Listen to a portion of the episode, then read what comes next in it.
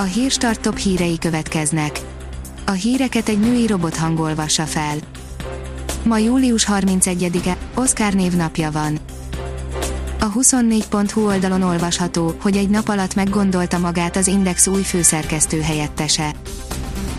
Rosszul mérte fel a helyzetet korábban, utalt arra, hogy Szombati vagy Stankóci lehet az új főszerkesztő. Az Index szerint nagyon eldugták Rogánt, de megtaláltuk. Hiába minden erőfeszítés, Rogán Antal emberei nem tudták megakadályozni, hogy kellemetlen kérdéseket tegyünk fel a miniszternek, vigyázat, őrült bohózat következik. Az M4 szerint egy szerény kisnyugdíjas 100 milliós követelése döntheti be az újpesti fociklubot.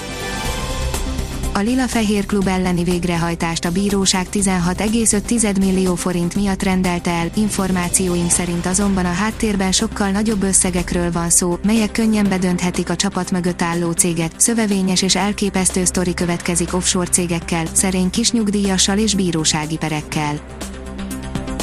Az NLC szerint Majka röviden reagált a kormány bejelentésére.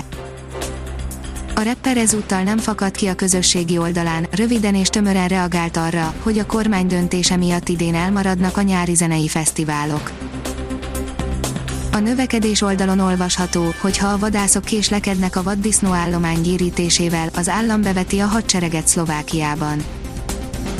Az afrikai sertéspest is komoly veszélyt jelent Szlovákiára, ezért a mezőgazdasági minisztériumnak erőteljes intézkedéseket kell tennie, jelentette Kián Mikovszki mezőgazdasági miniszter, hozzátette, több tízezer sertés fertőződhet meg, olvasható a newsnow.tas.sk hírportálon.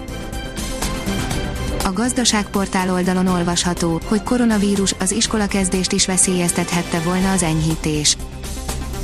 A koronavírus járvány elleni védekezést szolgáló intézkedések enyhítése kockázatos lett volna, és akár a szeptemberi iskolakezdést is veszélyeztethette volna, mondta Szentkirályi Alexandra kormányszóvivő az M1 aktuális csatornán csütörtök este.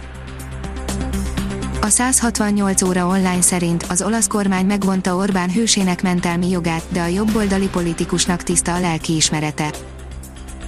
A római felsőház megszavazta Matteo Salvini szenátor, a jobboldali ellenzéki liga vezetője mentelmi jogának megvonását csütörtökön. A Salvini elleni jogi eljárás az illegális bevándorlókat szállító Open Arms spanyol hajó kikötésének megtiltása miatt indult.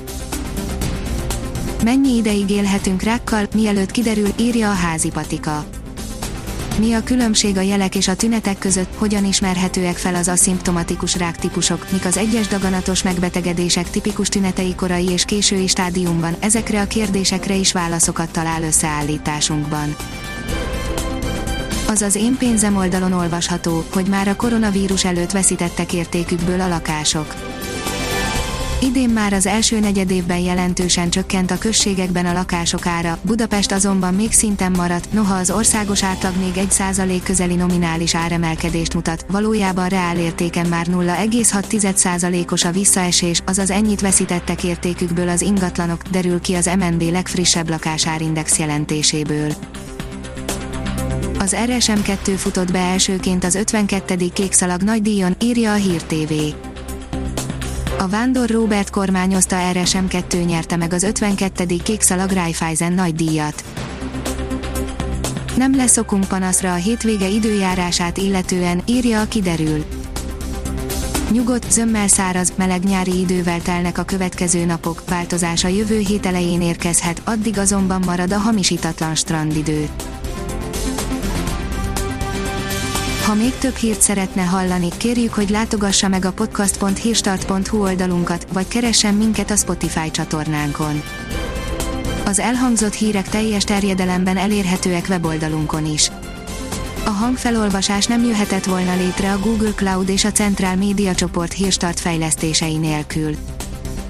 A Hírstart kísérleti adását hallotta, a technológiánkat folyamatosan fejlesztjük.